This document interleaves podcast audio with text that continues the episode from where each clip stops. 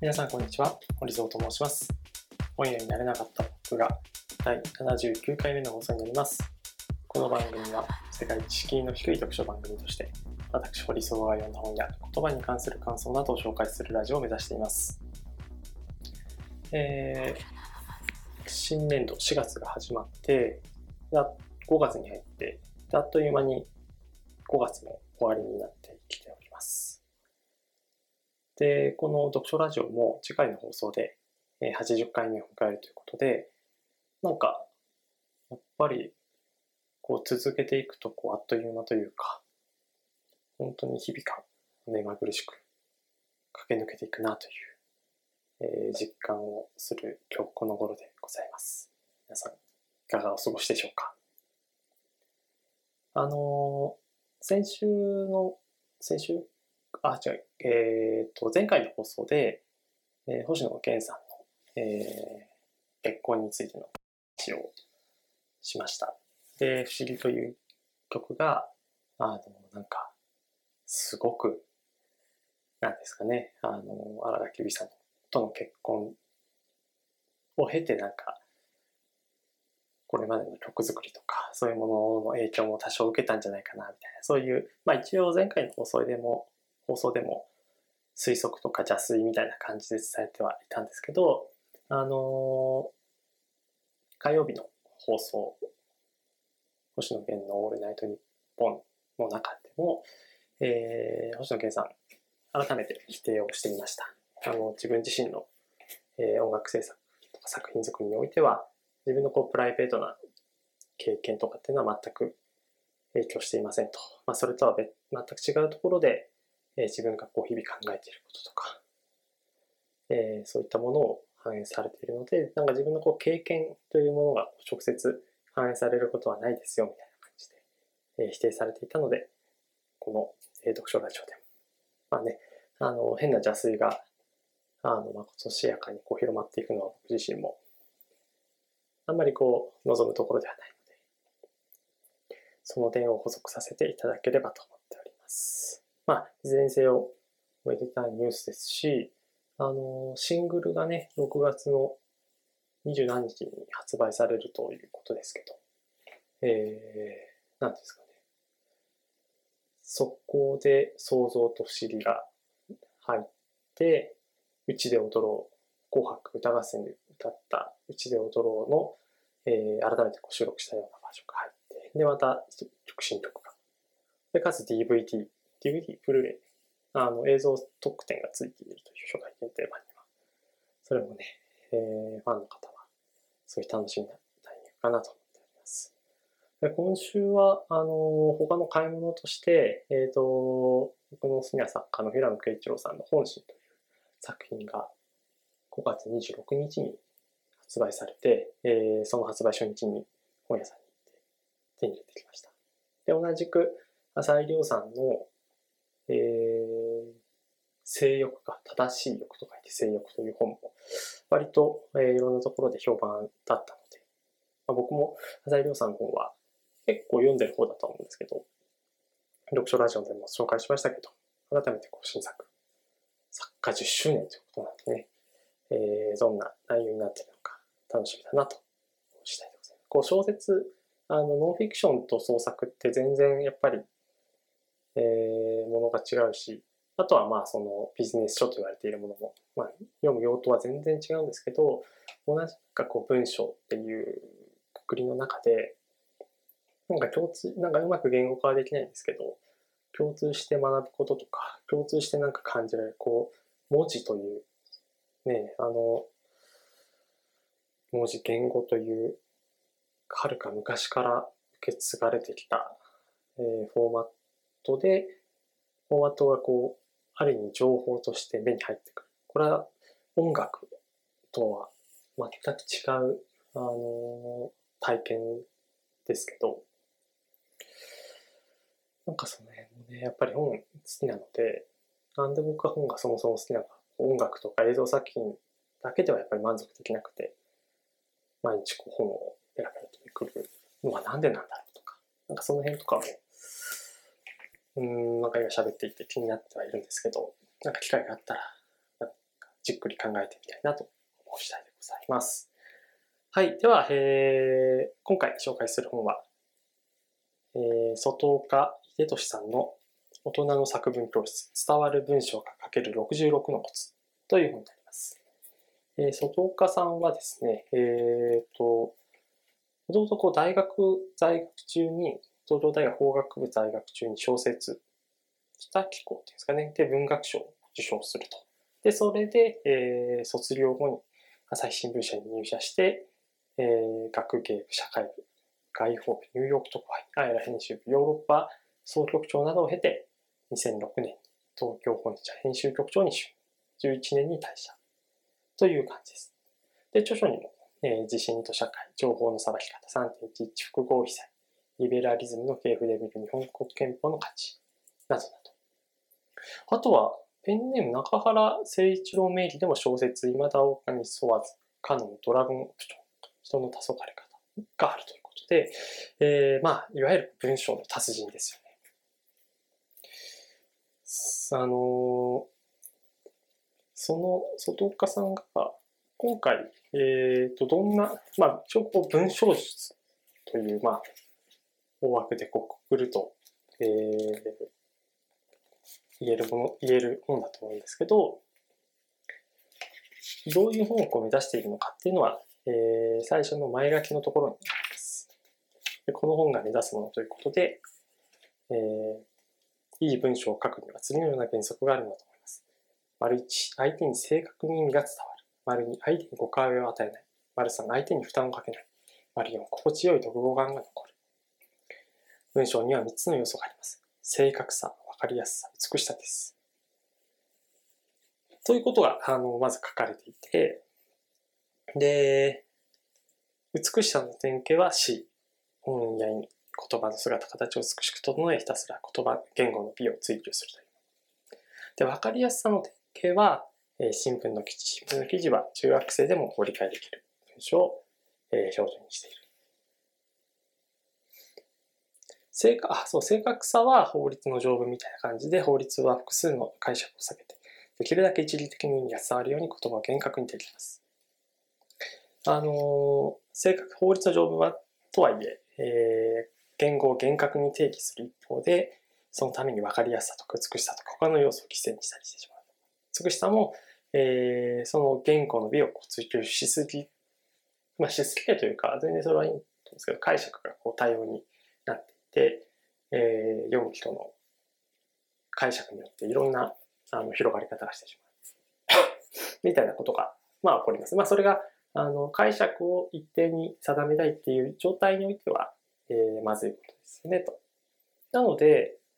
まあ、自分が書く文章とか、自分がこう求める文章っていうのが、この分かりやすさ、正確さ、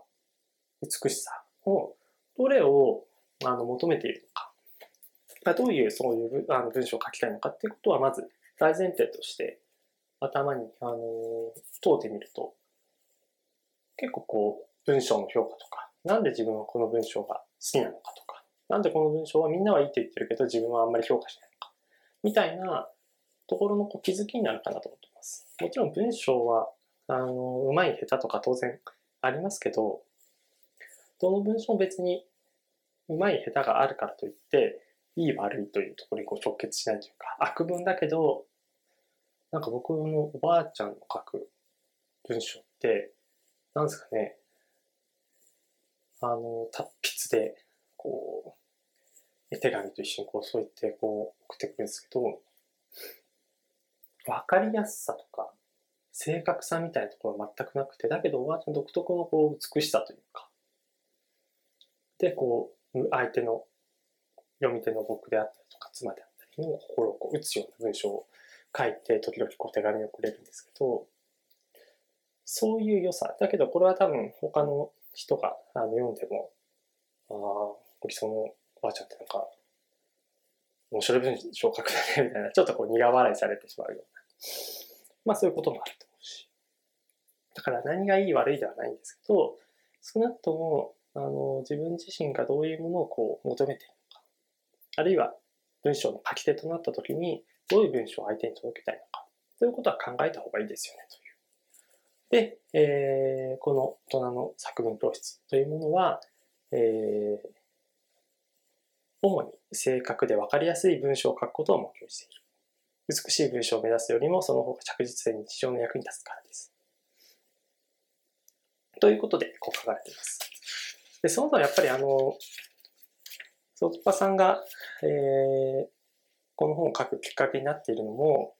学校とかで作文とか小論文の書き方っていうのは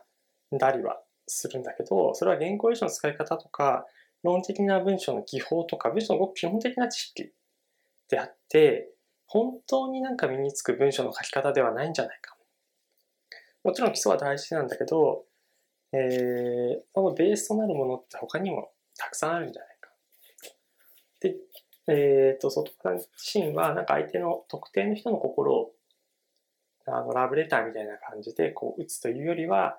多分、あの広く、えー、多くの読み手、不特定多数の多くの読み手に向けて、正確で分かりやすい文章を書くっていうことが、特にこう社会に出た時には大事になっていくと思うし。なので、こう小説的な文章の美しさというよりは、まあその、なんだろう、こう文章というような形での文章、議事録であったりだとか、えー、社内でこう誰かにメールを送るであったりだとか、誰かにこうコミュニケーションとして何かを伝えたりとか、そういう時の文章に関するえー、いい文章というものの書き方っていうのを、この本では、えー、66のコツという、伝わる文章が書ける66のコツという、まあ、副題がついている通り、えー、66個のポイントとともに、えー、指南してくれるという形です。で、前半の47個は基本編ということで、えっ、ー、と、文章そのものの、えー、書き方のコツです。まあ全部そうっちゃそうなんですけど、えー、第2章の応用編からは、割とですね、まあ、応用編って書いてあるんですけど、いきなりこう、基本編から応用編に、すごいジャンプアップをしてる印象を僕が受けました。それは何でかっていうと、日本編はすごく一、まあ、単、あの多くて、えー、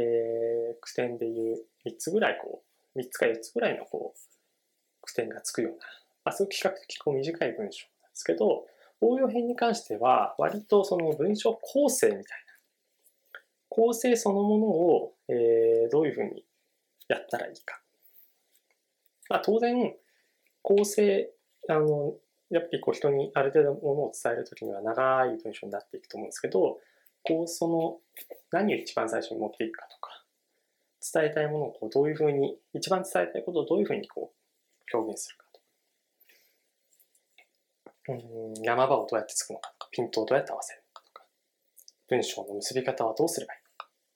みたいなことを、結構こう、本当応用編はかなりジャンプアップした難易度になっているかなと思っています。一応実践編というのがあるんですけど、この実践編は、あの、他人の文章に学ぶという、まあそういう、あの、どうやったら基礎的な力、やっぱインプットの、アウトプットだけじゃなくてインプットも大事だよねということが、第3章では、えー、3つの項に3つの、えー、項でこう書かれているという感じです。でプラス、えー、コラムとして、えー、外岡さんの、ですか、こう師匠というか、文章の師匠として、えー、朝日新聞で、えー、指南を受けていた北圭一郎さんという大先輩の方から、えー、記事を書く際の指導を受けたという。で、その文章術が、えー、いくつか書かれていて、コラムがですね、あの、そのヒッタさんの文章術にが3つあって、プラス、全部で7個ぐらいかな ?7 個ぐらいあるんですけど、このコラムが一応結構面白くて、このコラムだけでもあの読む価値がすごいある方かなと思っています。で、ただ、あの、今日は伝えたいのは、まあ、僕も毎日ノートを書くということをこう習慣にしているし、あの、人事の仕事をしている上でも採用ブログとかを書いたりして、自分たちの会社はこういう会社ですよ。まあ、採用ブログだけじゃなくて、えー、求人の、えー、募集要項みたいなのを書いたりとかしている中で、自分たちがこういう人たちが採用したいんですよっていう観点だけじゃなくて、やっぱり応募してくる人たちが、あの、どういうことをこう考えてとか、どういう仕事に就きたくてっていうことを、やっぱり考えなくちゃいけないわけですよね。一方的な、自分たちはこういう時代が欲しいです。コミュニケーションもできて、論理からシンキングもできて、経験もあって、頭も良くてで、おまけに人的ネットワークもあって、みたいな感じのスーパーマンを、えー、求めるのはもう山々なんですけど、まあやっぱりそれは、えー、そういう人たちってそんなにたくさんいるわけではないので。でも、実際に自分たちの会社に入ったら、あの、一日働いてくれたりとか、他のメンバーとうまく、えー、シナジー交換をしてくれたりとか、それはなんか、A 社にとっては、その人はそんなにこう、マッチないかもしれないけど、えー、自分たちにとってはマッチするかもしれないみたいな。そういう傾向っていうのは多分、その会社、もう会社のカラーというか、会社はなんか、旗から見たら同じような会社に見えるんですけど、なんかこう大事にしてることとか全然違うので。で、そこを、なんか相手に伝わって、あ、この会社だったら自分は、あの、安心して働けるかもしれない。あるいは、うん自分のスキルや経験を伸ばしていけるかもしれない。みたいなことを感じてもらえるような相手の視点に立ったコミュニケーションの文章も大切ということなんですね。で、このことはまあ、うん文章を書く自分からすれば当たり前のことではあるんですけど、なかなかそれがこう当たり前のことだというふうになされていない現状が多分世の中的にはあって、これは採用ブログに関することだけじゃないですけど、まあ、PV 市場主義みたいなことが言われていて、あの、もちろん、どれくらいこう自分たちの文章を読まれたかっていうことは一つ指標ではあるかもしれない。それだけだと煽るようなタイトル、課題広告みたいな文章、100%幸せになれるみたいなこととか。でもそんなことはやっぱありえないし。なんかこう、わかりやすくて正しいというような、えー、外川さんその二つにフォーカスを当てて絞ってますけど、その文章を、まあ、丁寧にやっぱりこう書いていくこと。フローじゃなくて、ストックとしてこう信頼とに、ストックとして積み上がっていくものだと思うので、そういう文、そういうものをこう、構築していくために文章というものが、ある程度やっぱりコミュニケーションとして柱になり得るということを、なんか僕はこの本を読んで、えー、感じました。えっ、ー、と、特にやっぱりあの、先ほど言った通り第一章の基本編っていうのは、文章を簡潔に書くっていうところを軸にして44個のコツが書かれています。一文を短くしましょうとか、えー、副文、えー、例えば投稿文というか、あの、人の力ではどうすることもできない自然の大きな力に、ただただひれ伏すことしかできない小さな存在であることを、ますます思い知らされた一年だった。っていうのを、え人の力はあまりに小さい。人為ではどうしようもできない自然の巨大な力にただひれ伏すしかない。それを思い知らされた一年だった。という感じで、要素を分解してこう書いていきましょう。みたいなことがですね。あと、まあ、句読点の打ち方とか、えー、主語を明確にしましょうとか、すごく基本のことが書かれていて、で、この40個ぐらいのコツっていうのは、あのー、すぐに、えー、自分の文章にアウトプットの際に役に立てていけるのかなと思います。例えばこう、基本編の8で書かれているのかかる言葉は近くに置くということ。東北のめちゃめちゃになってしまった風景が脳裏をよりというのは、めちゃめちゃになってしまった東北の風景が脳裏をより東北のっていうのは近くにあったんですよね。で、結びつきが強い言葉同士をできるだけ近接させるというのが文章が書いてこれは本当にそうで、あのー、なんか書いていて違和感を感違和感をあんまりこう感じない時もあるんですよね。なんか自分の筆が乗ってるみたいな時があると、スラスラスラって